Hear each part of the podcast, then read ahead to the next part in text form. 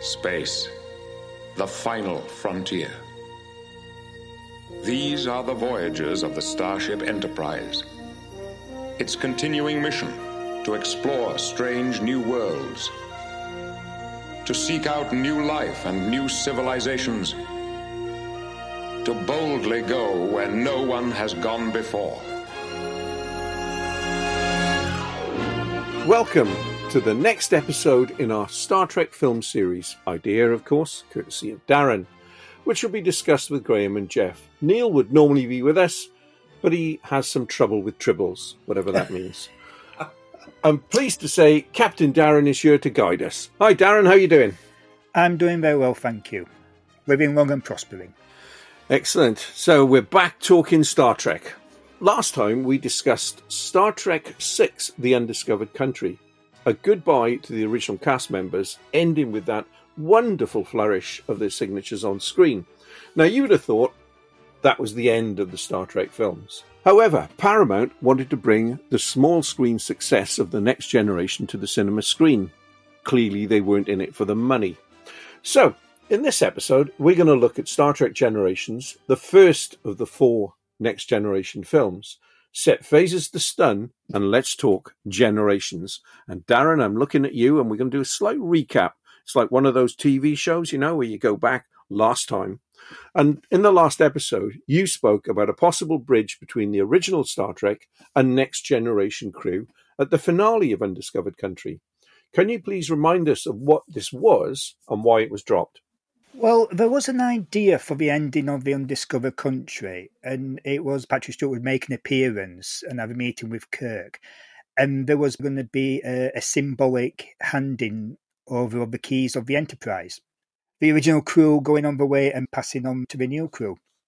Now, obviously, this was not going to work because uh, Next Generation is placed 100 years after the adventures of the original crew. They did a more subtler handover because at the end of uh, Undiscovered Country, when Kirk is, recreates the Where No Man Has Gone Before speech, he actually says Where No One Has Gone Before, which is actually how uh, uh, Patrick Stewart used to introduce episodes of the Next Generation. They actually changed the No Man to to No One. You know, so that little subtle bit was kind of like a sort of a passing on to the next crew and the new generation.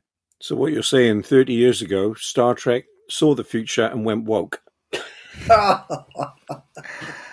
wouldn't say woke. Maybe, maybe just maybe just a, a little bit progressive something I've never been accused of. All right, let's talk about the Next Generation TV series then, which ended early in 1994. Were you guys fans of the show? And if so, what was it that appealed to you about the program? Graham, I'll kick off with you first. Yeah, I was a huge fan. It had a very rocky start. The first series I thought was pretty poor, but God, it certainly picked up after that. And it was just lovely to have Star Trek back on telly and be able to sit down on a weekly basis and, and watch some Star Trek. I thought it was great. Well, until it got to the last episode of, of the seventh series, I think it was, where it just all fell to pieces. But all hey, good things, I believe, is all good things, and it was all bad things. I thought. Yeah, well, more on that episode shortly. Okay, what about you, Darren? I did become a fan uh, eventually, like Graham, I uh, I personally didn't take to it right away. I thought it was very cheap. It felt very old fashioned in the format and. It felt like they were trying to do things in the same way that the original series did, but not as, as clever. They're using the sets for the planets. It just it just looked really poor. But funnily enough, it was it was my, my parents who actually they were the ones who carried on watching it, and they were saying now that they like the characters in this one better, which I never expected because when we first announced Next Generation, but the whole thing was that you, are never going to get a crew better than Kirk and, and Spock and, and, McCoy. And when I did start watching it, the thing that really got me on board was the Borg Best of Both Worlds uh, two-parter, which was you put those two uh, episodes of that together, it rivals most of the Star Trek movies. I just really like the variety of episodes. I mean, sometimes you would have these science babble episodes. Sometimes you'd have things that had like really subtle political aspect.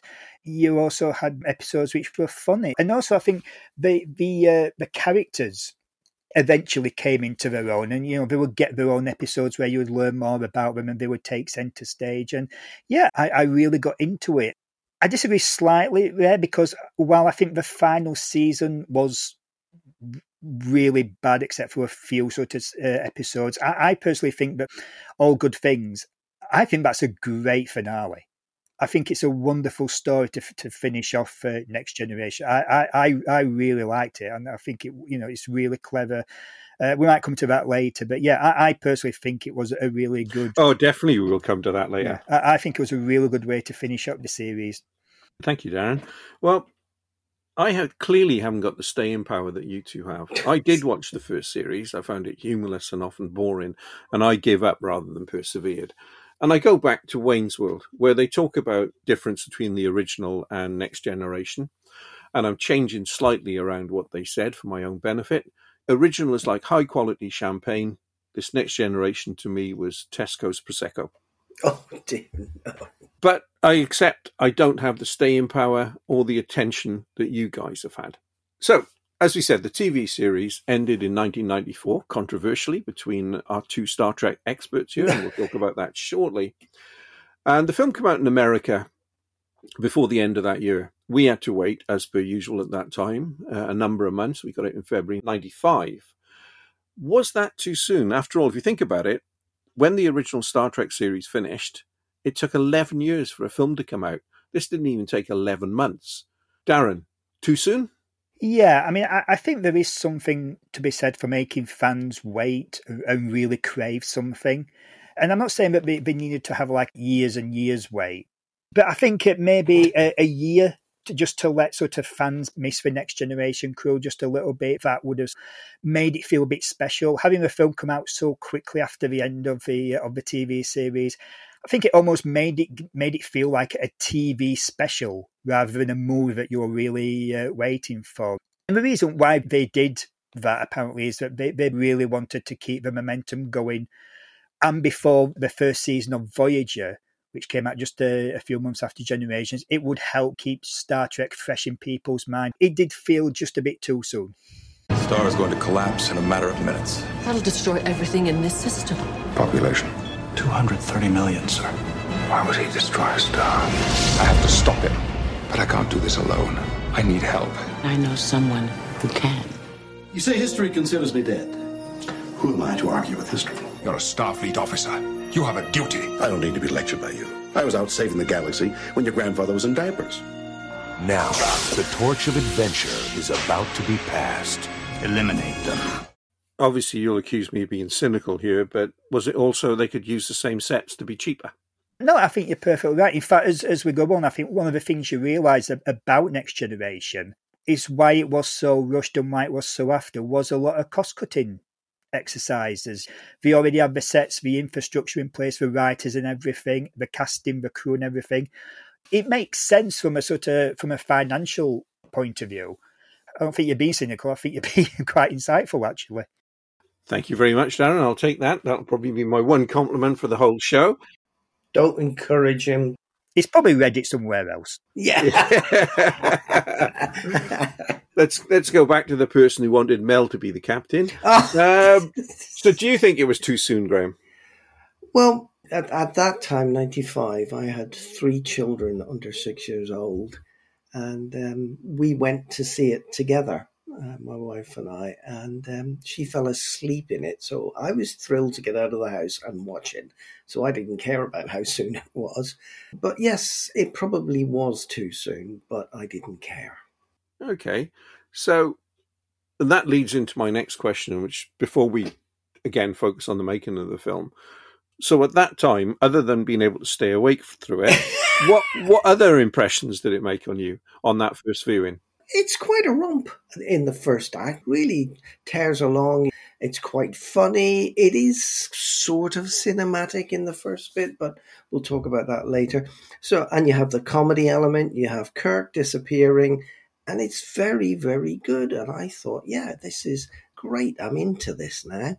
I liked them using the holodeck as well, data and all of that. It was just I really enjoyed it. And when I watched it again for this show, I was surprised how well it stood up. I really had a great time with it. I thought it was excellent. And, uh, and we've had some terrible Star Trek movies which we've reviewed over the, the last year or so. And this one I, I actually really enjoyed. And um, apart from the music, I thought it was spot on. It was very much like a a big TV show rather than a movie. Okay, Darren, you're a big fan. You would attract this film during its development. So when you first saw it, did it meet your expectations or were you disappointed? Well, just to backtrack a, a little bit on that, this film came out, well, for me at least, pre internet days. And I, will be perfectly honest, I wasn't really up on um, what was actually happening in movies until they actually sort of appeared in the theatre. My first time that I actually saw anything about this was I, I was going to the cinema and I saw a poster for Generations. It just had Picard and um, Kirk's faces on, and then on the bottom of the screen you saw the uh, the new Enterprise, and I was like, "Oh, wow, they're, they're doing a crossover." So that that was my first inquiry. I, I, I wasn't aware that they were basically making a film. Who, who was in it, and also my first belief was, "Oh, there must be some sort of time travel style thing, and we're going to get both crews yes. um, meet meeting. Yeah. But that is what I thought we were going to get. Obviously, we we didn't get that. The, the very first clip I ever saw of it, funnily enough, I was I was watching TV with, with my mum, and they showed you just the clip of Kirk telling Stewart don't lecture me, I was saving the universe before your grandpa was in diapers. And we both had big smiles on our face because we, we knew we were going to get Kirk and um, Picard meeting. So I've got to say, when I went to see it as, as a next generation fan, I got a real kick out of the next generation not being on the screen and that. And, and I've got to say, I was at that stage in life I wasn't, I'm not saying I'm insightful now when it comes to movies, but I, I just kind of, I, I wasn't that sort of really paying attention to like things like you know story and and, and uh, you know and build and things like that. So so I was just there just just for the Star Trek on the big screen and seeing the next generation guys. So I got a kick out of it. Later on on more viewings, I did see problems with it, which we'll come to to later. But at, at the time, mm. it, it made me happy. It had the meeting with Picard and Kirk. It had a couple of. Uh, original uh, member cast. So you know, for me, it made it made me happy at the time. But it's something that's since then I sort of took it and I can see the uh, you know problems with it. I've got to admit, I even at the time it didn't feel like this was the next generation movie that I was waiting for. It it did feel like I was watching um, a TV special on on the big screen. Okay, you said you didn't know a lot about it before going in. Did you know? And this is a spoiler alert, although to be honest, if you are caught by surprise by this spoiler, you are listening to the wrong podcast. So find yeah. another one of our episodes, please. Did you know that Kirk was going to die? Yeah. I have to say, back then, studios didn't seem to be as worried about spoilers as what they are today. You know, nowadays they really try to keep things on the wrap so people are surprised. Back then, I mean, it was the same with Spock. I think everybody knew going in that Spock in, in of Khan was going to die. And I think it maybe it's kind of like mm. a selling point that it, this was going to be this is the last chance you get to see Kirk. So so, so yeah, I, I was pretty much aware of that Kirk died in, in this film. I don't think I knew exactly how. It seemed pretty common knowledge that was going to die. They staggered too. But the captain of the Enterprise.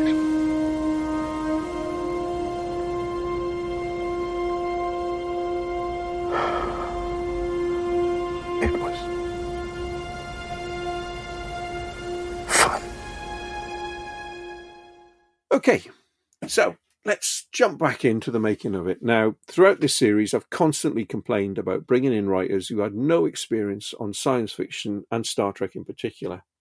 Now, that can't be said with this film. Ronald Moore and Brannon Braga wrote many episodes of The Next Generation. So, were they a good choice to make the feature film? Darren? I think, like most of the choices, they were the perfect choices for what Paramount wanted. I think they wanted someone who could come up with something fast so that they could get right into production as soon as they'd stopped making uh, the TV series. I mean, the turnaround was really quick. I mean, they, they literally stopped filming the TV series and then went right onto the to the movie. They wanted someone who, who knew the show, who who didn't have to go and watch twenty odd episodes to get a feel for the characters. People who knew knew what they were doing and go right into it. So for for that, I think they were perfect for what the job called for. Okay, Graham. The writing is okay. There are some plot points that um, really don't work out quite as well as they should. But I think as as script writers, they're not bad. And they're certainly a lot better than some of the script writers they had on other shows who hadn't got a clue uh, who half the characters were. And I think they played to the characters' strengths and they they didn't spend much time developing the characters because everybody's supposed to know them. So they got round that hurdle quite quickly. The script was actually not bad apart from the the cock up at the end. But hey, you know, stuff happens. Okay, we'll talk more about this as we go through. In preparation for this uh, episode, people think that we throw this together. We don't. I actually listened to the Blu ray commentary track with the two writers, and I'll give them their due. They admit to a lot of mistakes they made when writing this, because this is their first feature film. And I think, personally, they weren't cinematic enough, and we'll go and talk about mm. that in more detail very shortly. But at the same time, when they scripted this, they were writing all good things. And as we've already seen, Graham and Darren, you've got different opinions on that uh, double header. And the writers admitted they got confused sometimes about what element should go into the film script, what element should go into good, all good things. Was that a mistake to have approached both in that manner? Graham, you're negative on all good things, so I'm going to start with you. I know you've listened to the um, the commentary track, and therefore you know that they these guys were feeling they were uh, under a lot of pressure at the time. And I mean, if you think Generations ended in November '94, and in March '95 they had this show, uh, the, the the film out. They were under an awful lot of pressure. That's what four months, five months to do stuff. And well, November. Don't forget November '94 in the states. Yes. So yeah, they were under an awful lot of pressure. And I think they did a, a first rate job, really, un, under the pressure they were under. I just didn't like All Good Things. Before All Good Things, there were a couple of really good episodes in the last season. And I thought, oh, they're going to finish on a massive cliffhanger. And it sort of peters out. We get introduced to the travelers, and Wesley Crusher comes back you know, I need to go back and rewatch All Good Things as well. I personally love All Good Things. I think it's a great finale. I think you might be getting it mixed up actually with an earlier episode because um, all, all those elements you just uh, described, they happen in a episode a couple of episodes before All Good Things. You're probably or right. Star Trek Face Off, yeah. everybody duck. Yeah. Oh, oh, well, I think it's a Star Trek rewatch. Yeah, All Good Things is one where Q comes in and sends Picard through three different timelines. So one minute is is at mm. is at the very first start of the next generation, where he's with the original crew, and then he's in the present, and then he's in the future, and he keeps splitting between the three different timelines. I think it's a really ambitious storyline, and it's uh, it basically has you know. No, I I think you're right. I think you're yeah. right, Darren. I think I've got these muddled up in my head. I mean, my only defense is it, it is 26, yeah. 27 years ago. Yeah. 28 years ago now. Yeah. I ever, ever watched, because because we are all on Netflix, but it, it, it's, and to me, it's a really good finale. And he also ends in this wonderful scene where Picard, for the first time, he joins the card game. That we always see the generation crew having a card game where, where the bond, yes, and, and he's yes, never, yeah. he never, mm-hmm. and then in the final episode, he comes in and says, um, I should have done this a long time ago. And they said, You're always welcome. And he, he starts dealing a hand, he says, and the sky's the limit. It's like the adventures are just started. So I think it's a great way to finish off. But I do think Generations isn't as tightly written. Uh, I think it does get really, really messy. The, the, the whole Nexus um, element is kind of mm. quite muddled. It feels rushed to. I, I think the first two thirds of the film are, are great like the uh, the investigate you know the investigation trying to find out what's happening chasing Soran and stuff. But I think when it gets to the actual nexus it just feels quite rushed. Maybe if they'd had time to do like rewrites before they went into production I think they could have ironed out a lot of these yeah. things. And, and and sadly as well let, let, let's face it the budget that they had to deal with they spent so much money on the um, on the scene in the boat at the uh, the start of the next generation story and the big sort of observation deck that they, they, they didn't leave a lot for the big finale and I think they were two elements that I don't know why that's what they spent all the money on. But I don't know a lot about film production, but I do know that working on water is a nightmare. so why they would actually just do a throwaway scene on that is, is beyond me. But I think they, should have had more time to iron out the kinks of, of generations. It's it, it doesn't sound an ideal thing to me to be working on two big projects like that at the same time. Okay, that's interesting because I can tell you where that ship thing came from because they address it in the script. That wasn't the way it was going to start. It was going to cut to the future. Somebody's in distress from one of these other races. The Enterprise comes in last minute and saves them.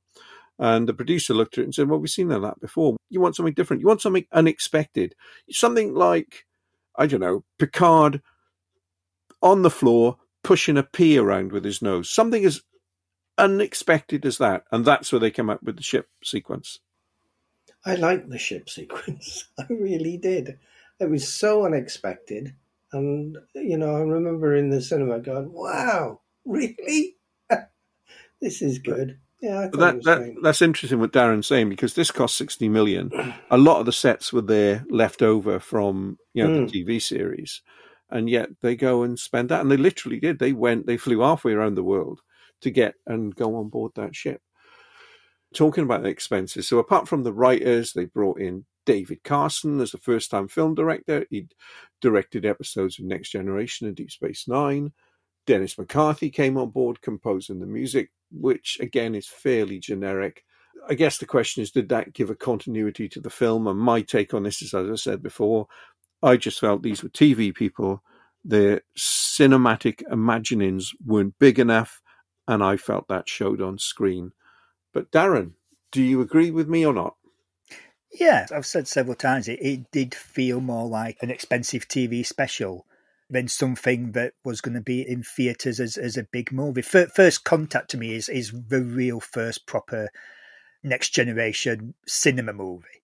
You know, because that's really where they sort of like, you know, mm. really went all out to make make something epic. It's funny actually because David Carson, he actually directed one of my favourite episodes of Next Generation ever, which was um, Yesterday's Enterprise. A really fun exciting episode. And one of the things about that is there's a time warp where you see an alternative version of what the Enterprise w- would have been because it's kind of like this alternate universe type um, scenario. And one of the things about it is that they're at war, and so the ship's all all darker. There's not as much lighting and stuff, and that to me feels a lot like the look that we got in Generations. One of the things that they did is that the you know the crew and ten forward and everything. It's a lot darker you know the lighting and everything. It feels more like they were trying to get away from the TV series set wise and give this just a little bit more um, cinematic flair to it. You know, which I, I, found a little bit jarring. One of the things as, as well, I thought Data looked weird. I mean, I know his character has a real strange thing, but the actual the complexion of, the paint used on him, he kind of looked odd. He, didn't look as sort of crisp as what he does in the TV show. He looked a little bit jarring to me so let's talk about the key selling point of this film, which was the two captains meeting. And to get to that stage, they had to set a prologue up set in what was the past with that original cast. Now, when I say original cast, there were very few of them in that sequence.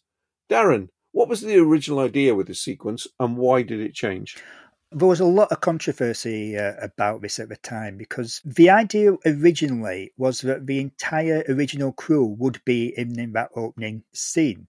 This was something that the next generation casts were um, were assuming as well, because a lot of them, until they actually saw the you know the, the film later on, didn't realise that they only had three members at the start the idea was going to be that they would have the entire crew, and they, they just assumed that they, you know, it was going to be a, you know a big, massive Star Trek film, and obviously that didn't happen. What put paid to it was the budget. The producers decided that it would be better if they just had a couple of members uh, with Shatner instead. So the the plan was that the two that they um, that they had in mind to be with Shatner were McCoy and, and Spock and that's what they wrote the the, the script around. And the, the fact is that DeForest Kelley wasn't really on board with this because he felt he'd had a, a good enough send off in Undiscovered Country. And Nimoy actually did look at the script, but he felt that he didn't feel like Spock. He felt like any of the uh, the members could be reading his lines out. He didn't think his character was in there. And they did actually, uh, the producers did come to him with the idea of uh, having him direct. But he even turned that down because he just wasn't interested. So the two that they decided on and who were willing to do it were um, Chekov and, and Scotty. And from all accounts, it sounds like that they pretty much just transferred the lines that um, were written for McCoy and Spock over to Chekov and Scotty. You can see that a little bit in the film because if you notice, when everything goes tits up, they have to organise this new crew. Chekov organises the infirmary. So you can see that it looks pretty much that that was meant to be what McCoy would have done. The big story about all this, though, is Whoopi Goldberg, because she was absolutely gutted when she found out she wasn't going to be working with uh, Nichelle Nichols. And she actually arrived on set and she's walking around and saying, like, you know, where's Michelle? Where's Michelle? And she was gutted because she assumed that she was going to be sharing the screen with her because it was really important to her that these two, uh, you know, black women characters from the two series would actually meet. And Whoopi Goldberg, in a, in an interview, apparently one of her big inspirations as a kid to be an actress was when she saw Star Trek. Because she watched an episode and apparently she ran into her to find her mum and said the line, I've just seen a black woman on TV and she's not a maid. She's on a starship. So to her, this was brilliant. Yeah, brilliant. So, and, and so that's and, great. Yeah, and so this to her w- would have really meant a lot, and it was sort of disappointing that she didn't get to uh, to do this scene. Got to remember as well, back back in the day when Next Generation what was around, you didn't get a lot of movie stars appearing in TV shows. And it shows, shows, shows how much Whoopi Goldberg loved Star Trek that she wanted to be as a semi-regular, basically. You know, and I, I think it's a shame that we yeah. didn't get that moment between the two based on what you just said, I would have loved to have seen a scene in the TV series where Kirk battling off against the Klingon, saying, "Lads, this has all gone tits up." Um, I'd pay extra for that scene. Uh, this sequence, then, this whole thrown together sequence from what Darren's just been saying, culminates in the first of two deaths of Kirk. Did that leave you with an emotional charge, Graham?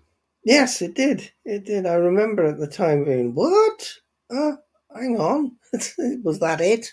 I was, yeah, and then it's it jumps obviously seventy odd years later, but at the time I thought, what's happened here? I, mean, I was quite baffled. Darren, your thoughts on that first death of Kirk? Yeah, I mean, I mean, I didn't get emotional on this death because I, I knew enough. I'd seen the trailers. I knew he was coming back. So I knew this bit was a, a hoax. But okay. I think where, where the emotion in it for me is Scotty's reaction and, and Chekov when he asks, is there anybody down there? And the look on um, Scotty's face. And that bit as well, when we find out what decks have been hit and we know that the deck that Kirk's be, is, has been in his hit, Scotty when he's trying to hail him.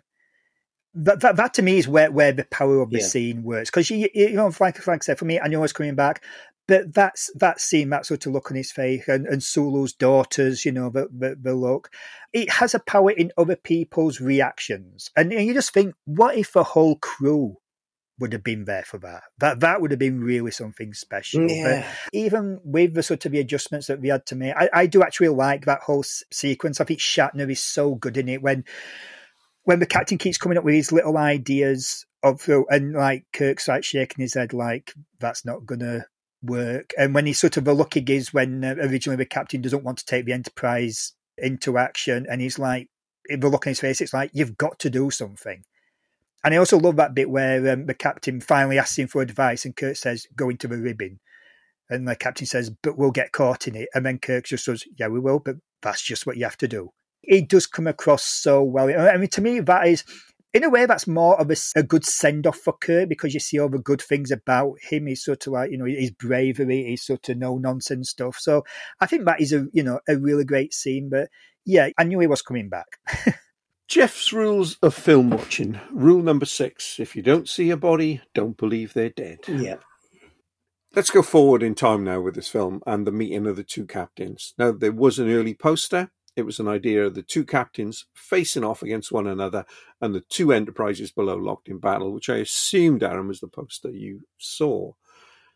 However, in the film, when they first meet, the only thing being beaten are eggs for scrambling.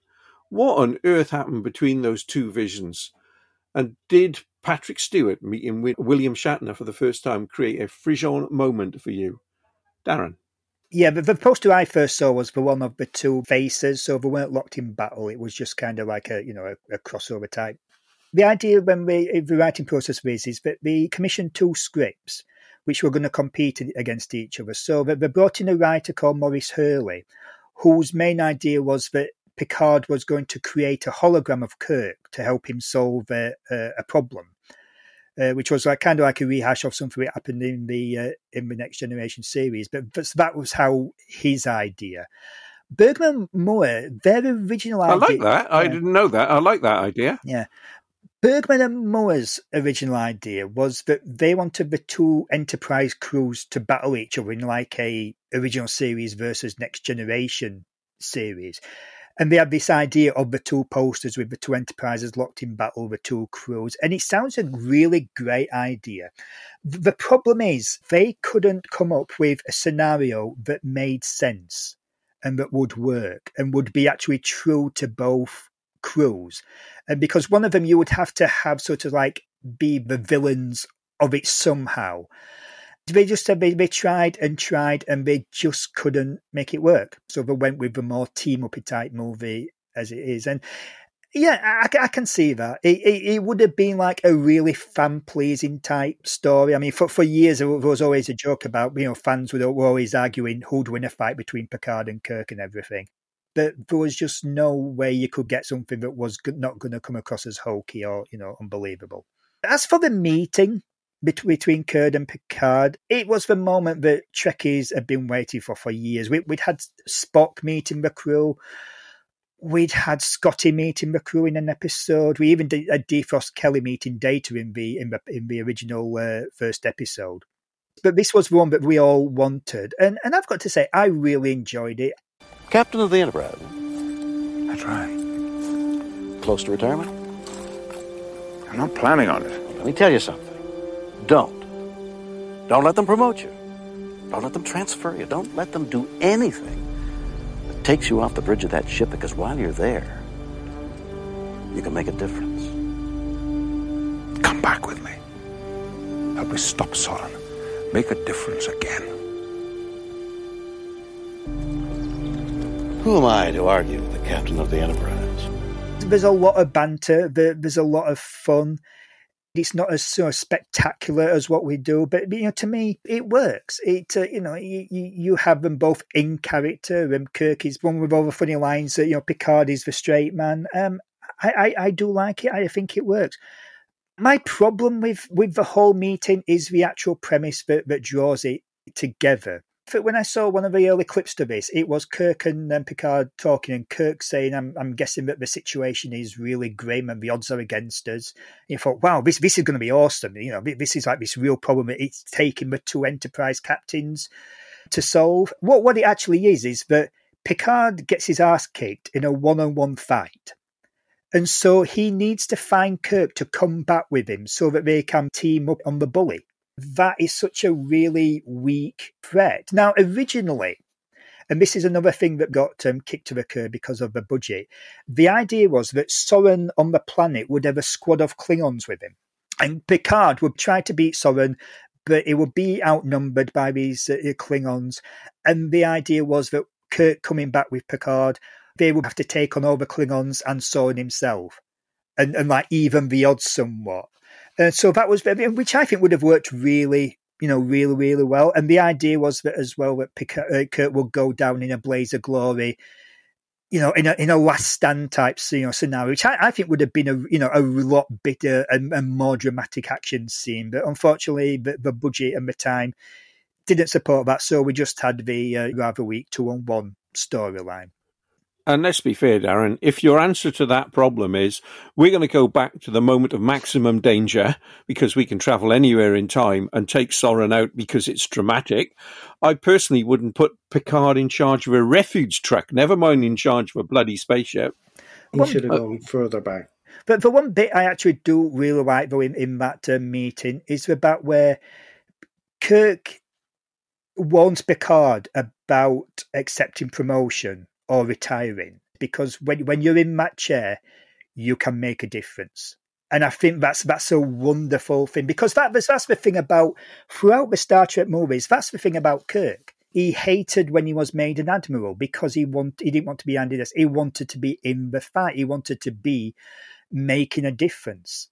The, the only thing I, I think would have would have been benefited was if there'd been some indication that Picard was wanting out of Starfleet or was starting to regret the decisions that he'd made to the fact that he wanted out of Starfleet. And you get the sense that he's regretting that he never had a family, but you don't see him really blaming that on Starfleet. And I think that would have had a bit more power to it. Almost like a pep talk that Picard sort of realised that he's he's not he's not got the family, but look at all the lives he's saved by being captain of the Enterprise. Look at all the threats he's, he's you know, all the, the, people whose lives he's made better. I think that would have been a good, more powerful moment there if that, if there'd been some indication of that's what where Picard's head was at. Even so, it's a really nice, you know, speech from Kirk. I am absolutely fascinated. I've been mulling over this thing of the other script with Kirk as a hologram, because all of these lines you know, the, to me, the solution to that problem would have been Picard finds himself in a situation that Kirk had got out of years before. But of course, Picard's thinking is completely different to Kirk's. So he has this hologram with him through this mission, and that sort of dialogue could come into it. To me, that would have been a far more interesting take than what we've ended up with. But let's just step up to one thing I really did like about this film, and its theme of mortality. Picard has to face it through his family tragedy, which you told about at the very beginning. Soran wants to avoid it completely, and Kirk has to deal with it head on by the end. Did that theme work for you?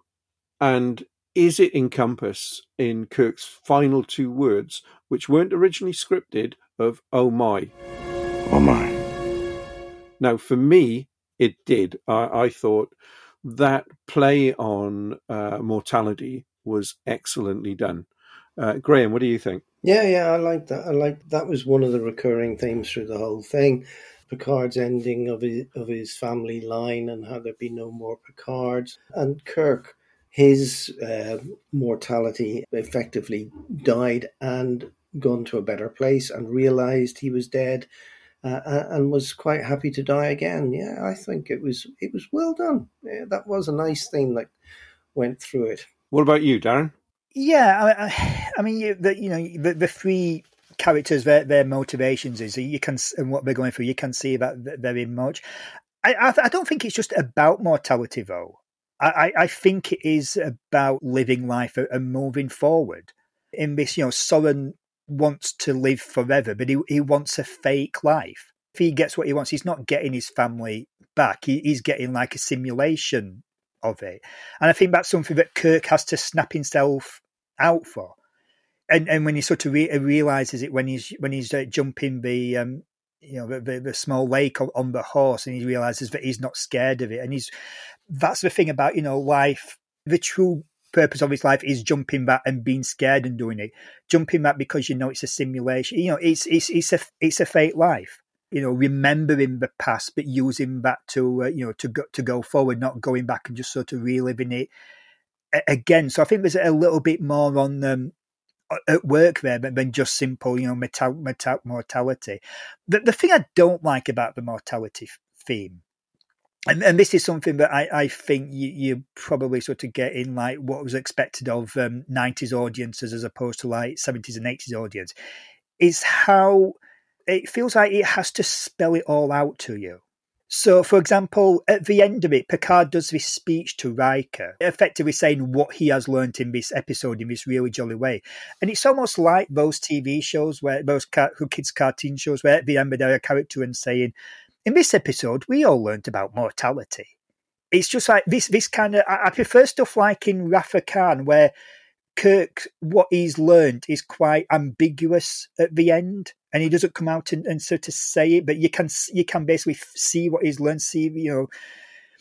And and with Picard, it feels like it doesn't trust the audience. It has to spell out, you know, what we've learned from this episode. So that, that's just something that I think is is a difference from the, the audiences from where we're at when we get the next generation films.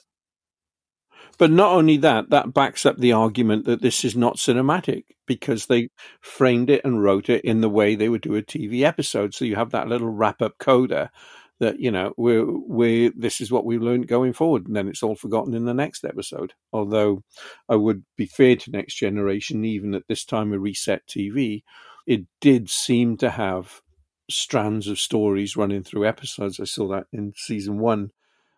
Okay, speaking of references back to Next Generation, there are many elements of this film which refer to specific episodes or spin off series the memory chip, the Klingon women, and the different uniforms.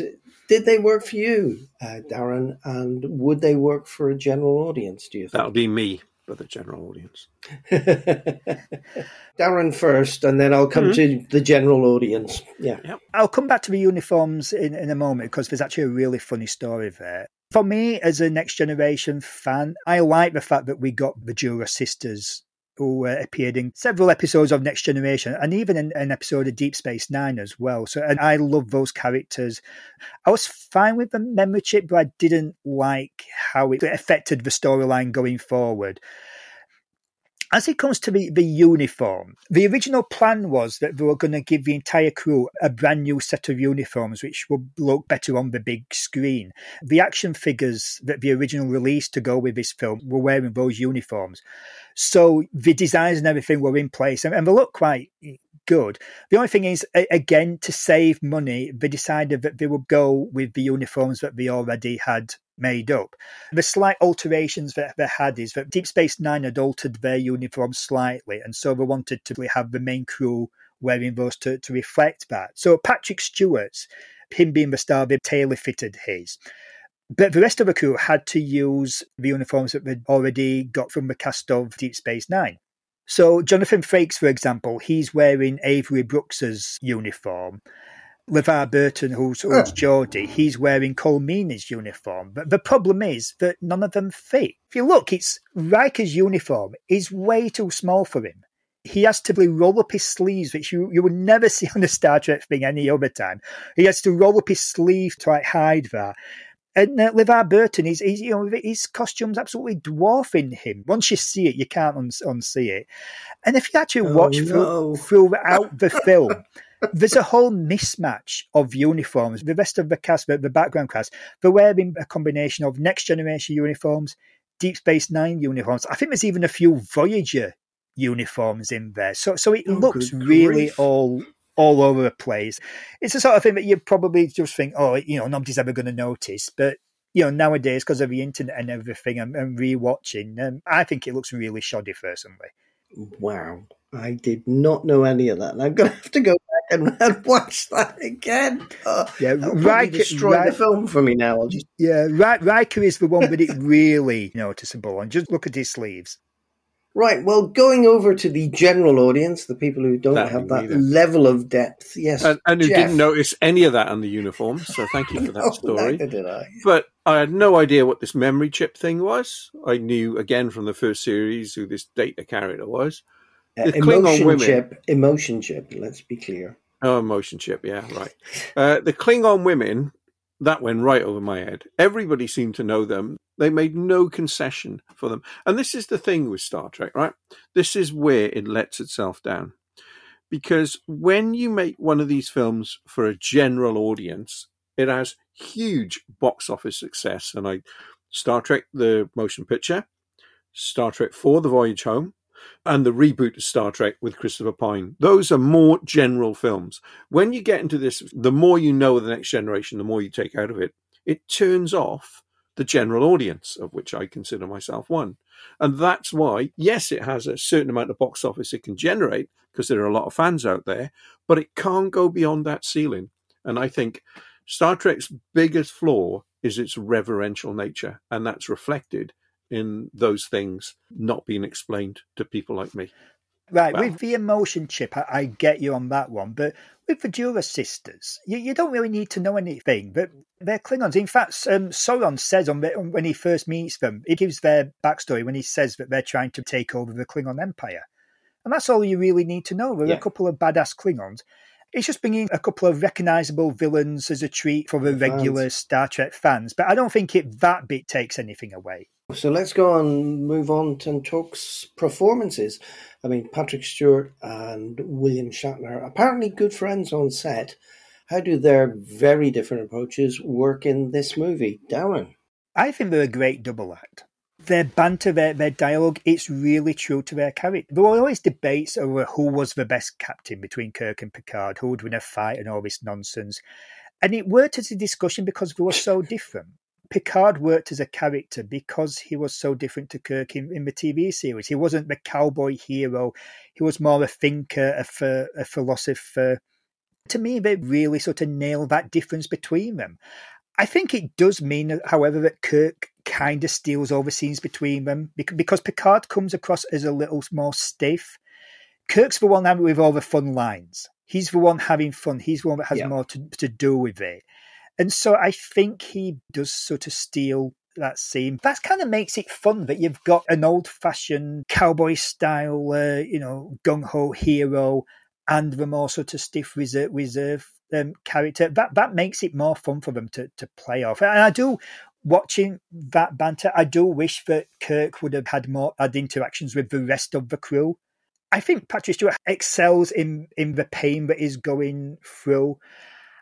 I, could, I gotta say though, I don't think the film really is a good service for the Picard character. For again, for people seeing him for the same time, because seeing him blubbering and, and moping and then finding out that his big dream in life is to have a Dickensian style uh, family life it doesn't really. If you're watching this for the first time, you, you, don't think you're kind of thinking this is our this is our hero. When you see Kirk, you, you, you first meet Kirk. He's, he's chopping wood. He's doing manly things. He's you know, about to hook up with his um, scrambling girlfriend. eggs. Well, yeah, but, yeah, but, yeah, he's doing that to like breakfast. hook up with his girlfriend and, and marry her. He's then he's then riding a horse through a thing. He's he's like you know, this is a, a real you know macho character, and and Picard is upset and crying and everything. You can't help but see the contrast in, in these two characters because of that, and and sort of I think gravitate towards Kirk when Kirk finally comes up on screen. It's like, oh, thank God, something fun.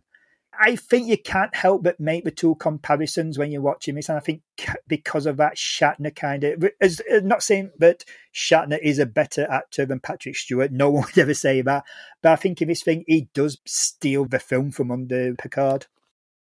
Uh, a slightly different take. I, I thought the Stewart character arc was really good, and, and Stewart is such a professional actor that he took that off. So he had a weight, and Kirk had that natural lightness that he can play. And I thought the you know the the scenes between the two of them were pretty good. I could have done with more of it. I wouldn't want Kirk to interact with the rest of the crew for reasons we'll touch on shortly. Darren was right. It's the straight man, comedy man double act, yeah. and it, it plays out really well. So yeah, yeah, I, I really like that.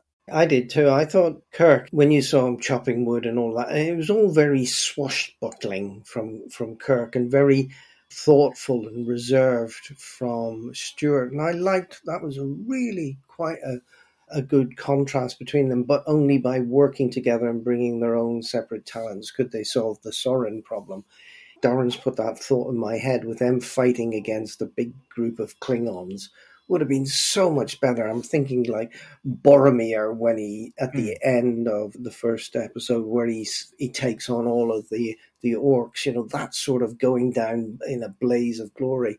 That would have been such a good ending rather than what we have them running over bits of uh, rocks and uh, up and down gantries. It just was not very good. Talking of Soran, what are your thoughts on Malcolm McDowell? As Soran. The writers and producers wanted a Khan-like villain. Did they succeed? I think I know the answer to this one. Darren, again, back to you. I don't think that they got a Khan-like villain. I really love Malcolm McDowell's performance as Soran. It's a lot of fun. It really hams up certain scenes. He's just got this like really fun villainous vibe to him that moment when he, he meets um, the, the Duras sisters for the first time. And he practically explains the plot and motivations in this um, really hammed up Mm. speech about only then will I give you this weapon for you to retake the Klingon. And it's just so hammy, but it's fun. I really like it. I think it's just the right Yeah. side of being over the top. And and I think it's a good character. I mean, when, when, he, when he sees Kirk and he says, Who the hell are you? Just who the hell are you? He's James T. Kirk. Don't you read history? He just seems to be having a, a blast. I, I really do like Malcolm McDowell. He's- I think he has a really interesting motivation because you're kind of sympathetic to what he's wanting. He just wants his family back. He just wants to, to live a life. But he's a great villain because he's so selfish. He's happy to let billions die just to get what he wants. And the, the final moment as well, when he sort of uh, oh God, moment where he looks when he realizes he's about to blow up, I think is great. There, there is one scene that was taken out of the film. And you can see remnants of him where, after he's, he's done interrogating Geordi La Forge, he comes back onto the crew and the Duras sisters. What information did you have? And he, he, he says a line, let's just say his heart wasn't in it, which seems a really strange line. But there was a scene where he started torturing Geordi by making his heart stop. They took that out Right. because they felt it was too disturbing. That line makes a lot more sense when you get that. One funny bit of uh, trivia is uh, on set during one of the fight scenes, Malcolm McDowell accidentally punched Shatner. Apparently, he says he stood back and looked around at the crew, and while like Shatner's like holding his nose or whatever, the crew are all giving him like the thumbs up because they didn't like Shatner and they were sort of like he, he became a little bit of a hero. Apparently, as well, Shatner said to him, "Just so you know, this might affect your career because." You'll forever be known as the person that killed um, Captain Kirk. And um, Malcolm McDowell, I think he replied, Well, maybe people are sick of seeing you after all this time. Ooh, oh, wow. There was a bit more to that as well because there was a lot of fan hatred against McDowell, and he actually started receiving death threats. Dowell's response was, "Bring me back, I'll kill the other captain as well." Uh, so, I, I mean, I love Malcolm McDowell. I think he's a great actor. He has an ambiguity as to whether he can be good or evil. If you look at a film like Oh Lucky Man, which he made Mm. in the seventies, he starts off innocent but becomes more corrupted as the film goes on. Obviously, you got the classics like Clockwork Orange, and I would point out as well, time after time. So he can play both of those sides. Unfortunately, he's let down by the script here. It's just a one-dimensional character. Even cutting out that torture scene, I would like to have seen more about his motivation, Mm. whether it's through flashbacks, which, as Darren said, they wouldn't have done because of the budget. But I needed that character fleshed out to believe in him more.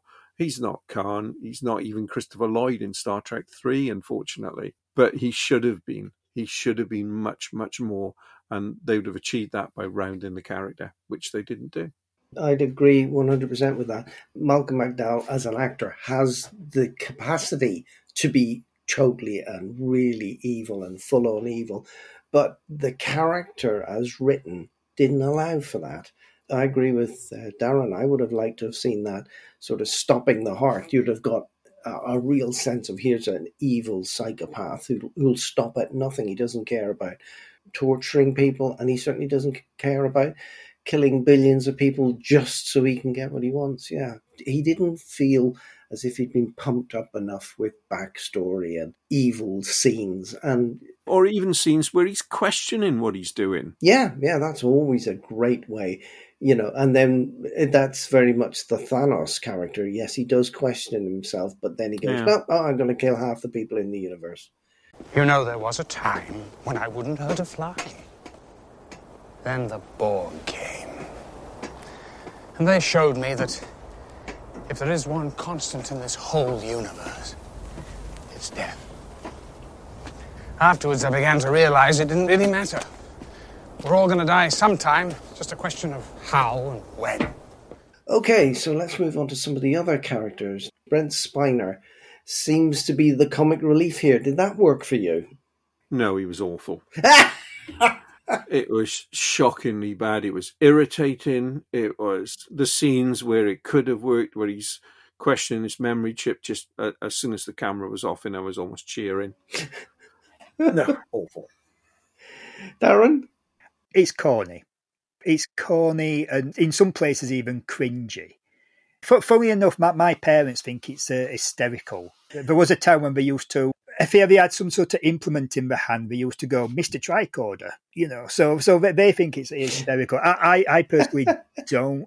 The data that we know and love, he pretty much dies as soon as he puts that chip in because that, that's not the data that, that we know. It feels like a completely different character. And and for one thing that I will say I do think think's really funny, and it's one of the funniest bits of the moment, is the oh shit moment. That bit is funny.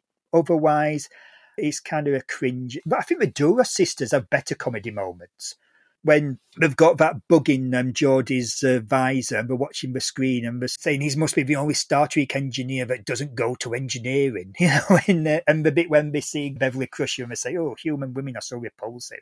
I think they've got better comedy moments in there.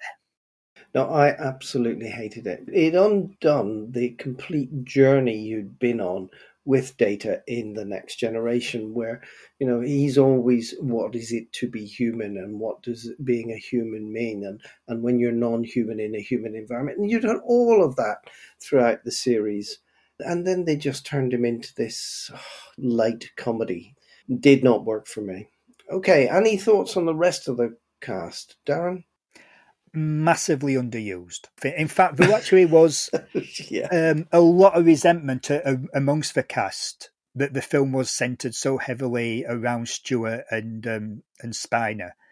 In the original TV show, you had your main three. You had um, you know Shatner, Kelley, and Nimoy, and you had supporting cast. And that sort of travelled mm. over to the films. The difference in Next Generation is that in the TV series there was more uh, parity in the attention that they would receive. Because although Stewart was the, the you know the, the main character as as the captain, everybody else would get their own episodes where you focused on their character, and Stewart would often there were many episodes where Stewart was anonymous in in the background. So I think they were used mm. to their characters shining more, and I think in this one, you know, it's so blatant that they, they don't get a, enough to, to do. I mean, for example, Beverly Crusher, she gets pushed in the sea by Data. She gets called ugly by a Klingon, and then she just disappears. That's it. Worf, Worf, Worf and Geordi hardly get anything to do out there. You know, Geordi gets this the kidnapping scene, but Geordi, Worf, and Crusher, they're not in the, the last like third of the movie. For, for all we know, they died in the crash on the um on, when the Enterprise crashed. We don't see them at, at all. Deanna Troi, the only scenes that she is in is if she's there for either Picard or Data to play off to explain their own arcs. And so to be saying, oh, what is it? What's wrong? So that, that's all she gets. I understand why they were bemused by this because these weren't just sideline characters. These were important, big characters. That's why I think that for all good things, they were all a really important part of that episode. I do think they were under service, and it's something that I think was a fault of all the next generation. I can see why they would feel hard done by. I, don't think it was a good representation of this at all. Jeff. Uh, I think the reason they were sidelined is they're not very good actors. I'm afraid. Oh, they, their careers outside of this haven't ever really taken off. I'll pick one out. That Marina Sirtis, that was just a shocking one note speak your weight performance. I, I just felt she was shocking. Maybe Darren, you have a point that they weren't given enough to, to shine, but their careers never really took off. And I think it's because I just think they're average. And she, in particular, as I said, it was like a speak your weight machine. Right, a reply to you, Darren. Yeah, they were playing established characters that they were able would have been able to carry off perfectly fine in a movie as well as the TV show. You're not asking them to be brand new characters or, or anything like that. They, they are the established characters. They don't have to be the greatest actors or performers. Them being them characters, that would have been enough. I, I might as well say this bit here. I do think that the whole crew should have been there in the final scene. You've got the Enterprise destroyed because you have to end on a starship flying off into the distance. So you've got this starship that we've never seen before with this sort of rousing music. It's a new beginning because they've lost what is their ship, their home. I think you could have done a really good scene where all the crew are like stood in an observation deck looking down at the wreckage of the Enterprise, and as they're pulling away, and they all stand together, and then the ship goes off into the distance. And I think that would have been a far better because it's almost like their, you know their enterprise is gone, their family unit is still there. They've got each other, and also it's kind of like a you know everyone's survived. They're off going off. It's it's a new beginning, as opposed to just Riker and Picard beaming up and and that's it. And all the rest of the crew could be dead for all we know because we've not seen them for the last half hour in the film. This is really pissing me off now, Darren, because your film's far better. You have the big fight with the Klingons, the Boromir thing. You'd have better fitting uniforms, and you'd have a better ending. Yeah, um, yes, let's do the Darren director cut. That'd be far for that. Okay. Right. Uh, the writers also didn't want that final shot in the film. They felt a better ending would have been Picard and Riker disappearing off that set as they beamed up, and the camera just holds on that set, which was then destroyed. All That's right. what they wanted. Let's go to the production side of things. The highlight of the special effects was the space battle. Did you find that impressive? Jeff, as you found nothing else impressive, did that call back to Star Trek 2 for you? Uh, it did. The, the, the, space battles I thought were really good, and you can see the money spent on them. There are dodgy stuff through it. I mean, the model shot where it crashes on the planet, and I accept that's the, with the time it was filmed. I mean, you had this model crashing, and then you end with a digital shot of the saucer at rest. There were some really weak moments in the effects earlier on with matte lines. And I've got to say this, Graham, when you throw a bottle of champagne in space, which you can do, oh, when no. it hits the side of a ship, it would not explode like that. It would implode. Just saying. Okay. So the special effects missed that one. But $60 million movie, I would have expected all to be consistent, but I did. I will be positive here, like the space battles. God. Darren, production side of thing, missing out champagne, please. I loved the space battle this is something I said from the very first Star Trek review that we did. I don't care about the quality of the special effects. I care more about what you do with them. And I thought it was a really exciting battle thing. Let's put aside the, the whole sort of the idea that a, a Klingon bird of prey would take down the Enterprise. It's like a TIE fighter taking down the Millennium Falcon. But what's great about it is it has a story to this fight. You know, the fact that the Klingons managed to get their, their shield frequencies cause so they can shoot through them, and the fact that the Enterprise can't match them with, with their sort of weapons, so they have to outthink them. I think that's great. I love the fact that there's a, a story to this. The people who made Star Wars could should you know take this into account where they just have about like you know 50 odd um, ships on and um, firing billions of lasers into each other with, with the end game but you've got to blow one specific thing up to to to win. And in fact actually the the people who make the new star trek should take a look at this because they do the exact same thing. This to, this to me was having a space battle and telling a story at the same time and i think it was really great the thing that really takes me out of this is when the Klingon ship blows up, they reuse the footage from Undiscovered Country of that Klingon ship blowing up.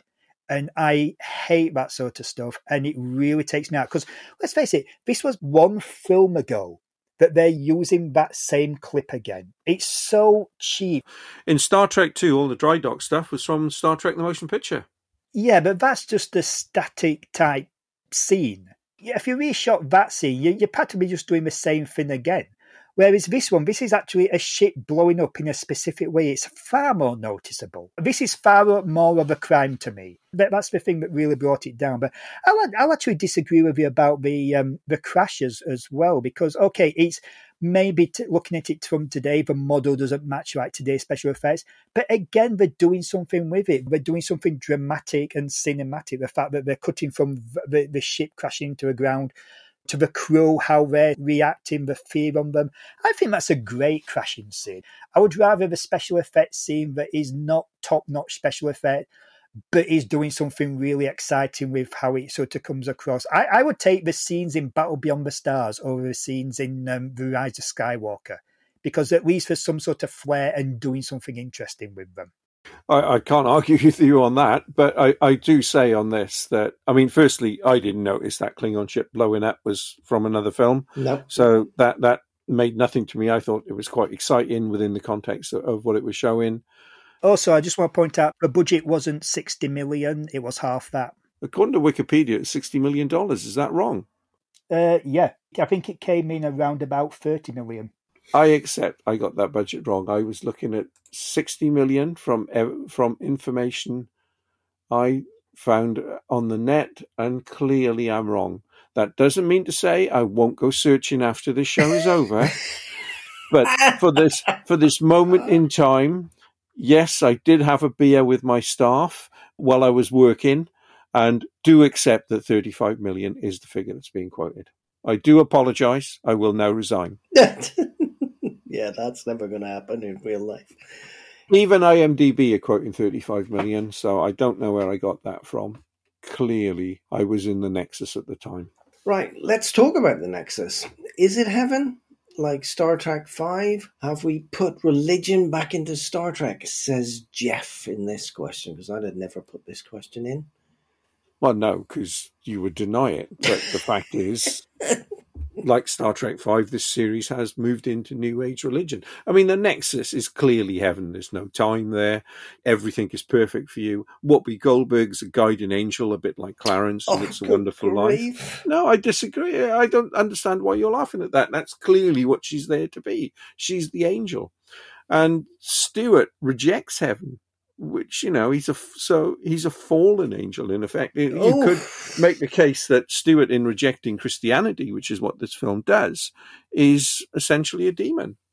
But it, the nexus is heaven. Whatever. I'm sure Darren will agree with me because he hasn't agreed with anything I've said yet. Darren, do you know bollocks when you hear it?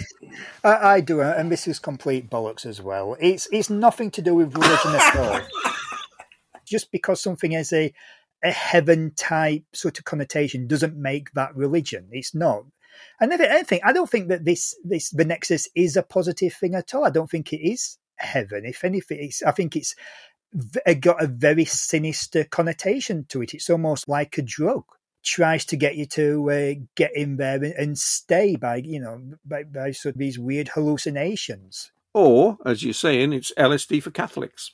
Oh, my view was that it was a time loop of some sort because Kirk had been in there 70 odd years and he still hadn't finished chopping that wood and he still hadn't managed to scramble any eggs. I thought it was one of those Groundhog Day things where he's he's living this one day in his life over and over and over again. I stand by its subliminal religion. oh God, right, okay. Right, let's move on with leaving Kirk's death out of it for the moment. There were many problems with the third act, the ease of getting out of the Nexus, going back, to that moment with Soran, etc. Did it work for you, or could it have been developed further, Darren? Let's let's just face it. But the Nexus is a MacGuffin. It's just a really yes cheap, flawed MacGuffin We've just way so many inconsistencies if you're going to enjoy this film at all, you've just got to give it a pass and just say, okay, yeah, whatever, because nothing makes sense about it uh, at all. You know, the, the, the stuff we know about the Nexus changes constantly. I mean, one of the things that we say about Soran is that he can't fly into the Nexus uh, because any ship that does there will be destroyed. Well, in the first time we see the Nexus, there's two ships in there you know, yeah, they do get destroyed, but also that's how they got into the Nexus. And now we're saying, oh no, we can't get into the Nexus. We also have the thing that it's obvious that you can beam in and out of the the, the Nexus. Uh, you know, the whole thing with Guinan's essence uh, being in the Nexus and talking to Picard doesn't make sense because the Guinan essence that would have been left in there by does she's an angel. Oh, shut up she would, you know, would not know anything about what's going on with Soran or what's happening to Picard in the outside world. It is what it is. It's a result of the writing process and how, how much time they had at the, at the time. It's a sign of, of something being really badly written, but at the end of the day, they just wanted to get Kirk and um, and Picard together. I think all that would have been like really forgivable if it wasn't for the fact that what we get after the Nexus, the, the actual the, the, fight scene between Kirk Picard and, and Soran, if we didn't have something which was looked really really cheap, that whole scene on the cliff, it looks like a it's shot like a Blake Seven scene, where they just found some sort of like deserted Oh, mountain. Damning. But the scenes where you know Soran runs off, and then you see Kirk like slowly climbing up after him and everything. I think if we'd had a real dramatic final act, we'd have sort of forgotten all that stuff in the Nexus and think, you know, this is what we got. But I think that on top of the Nexus thing, it makes the whole sort of last third of the film just come across as really uh, cheap and, and rushed. a non-cinematic TV type ending.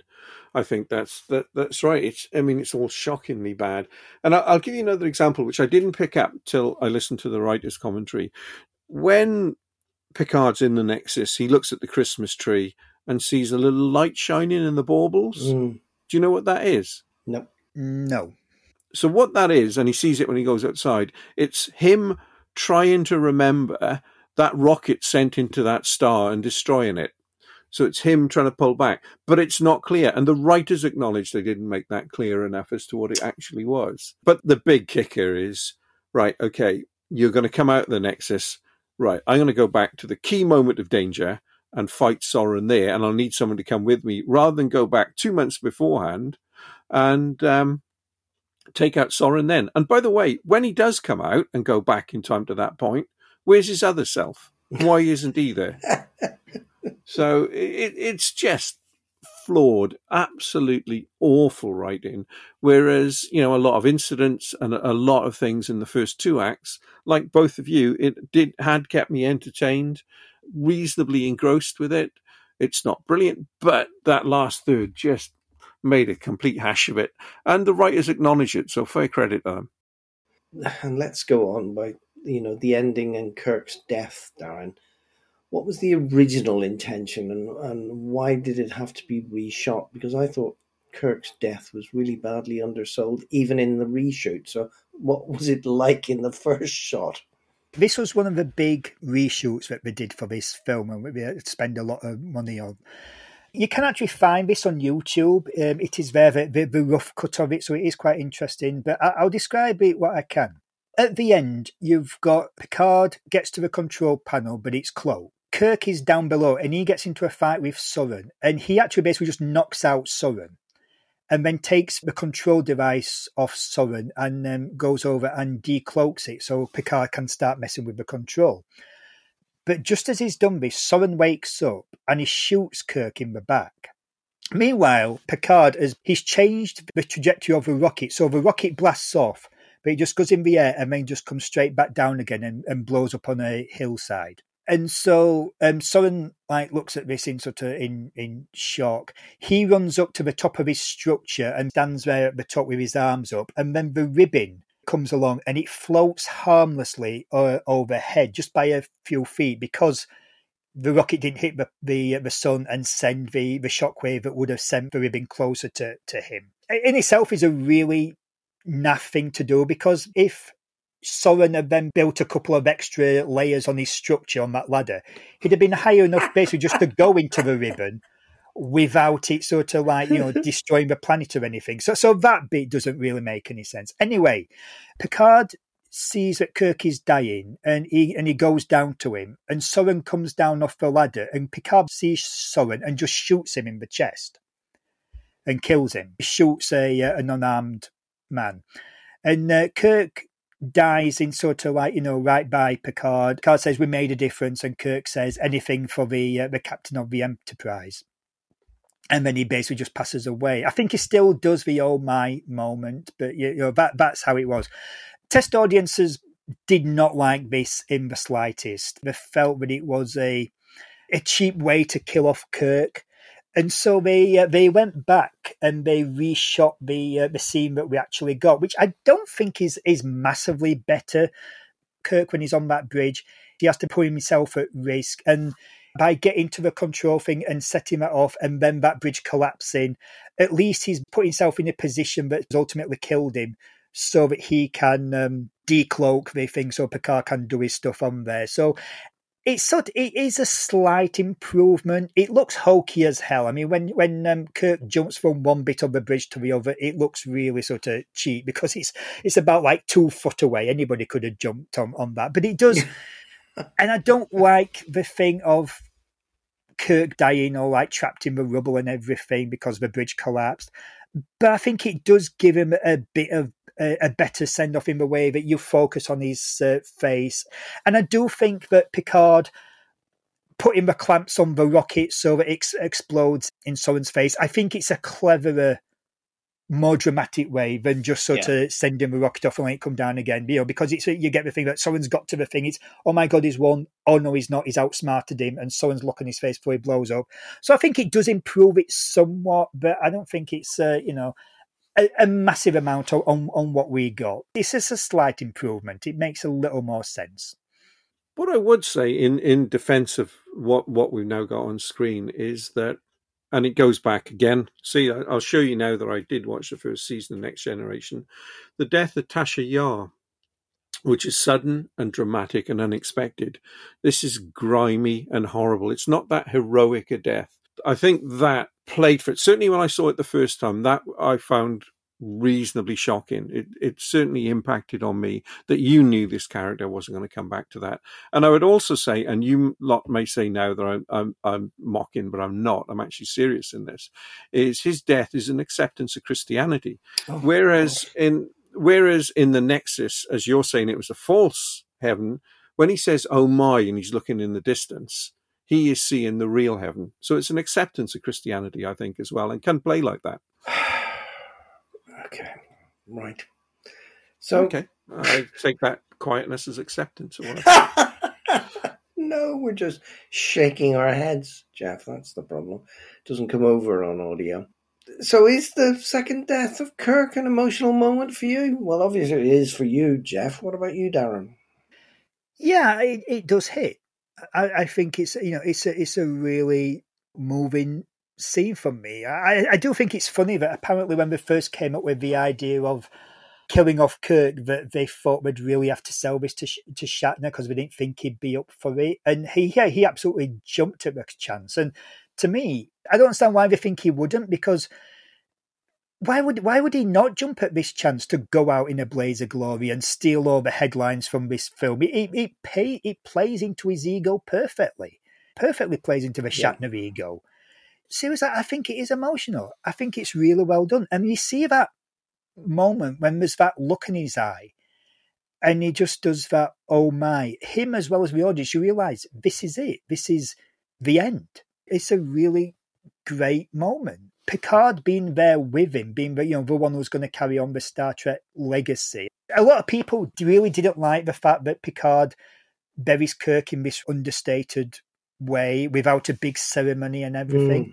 I think that actually works better because I think there's a dignity mm. to, to this. Yeah, and I think point. that yeah. because Picard is the one who's going to be the captain of the Enterprise in the films going forward, it, this is like the symbolic passing of the yeah. keys as it was giving Kirk the rest that he's earned.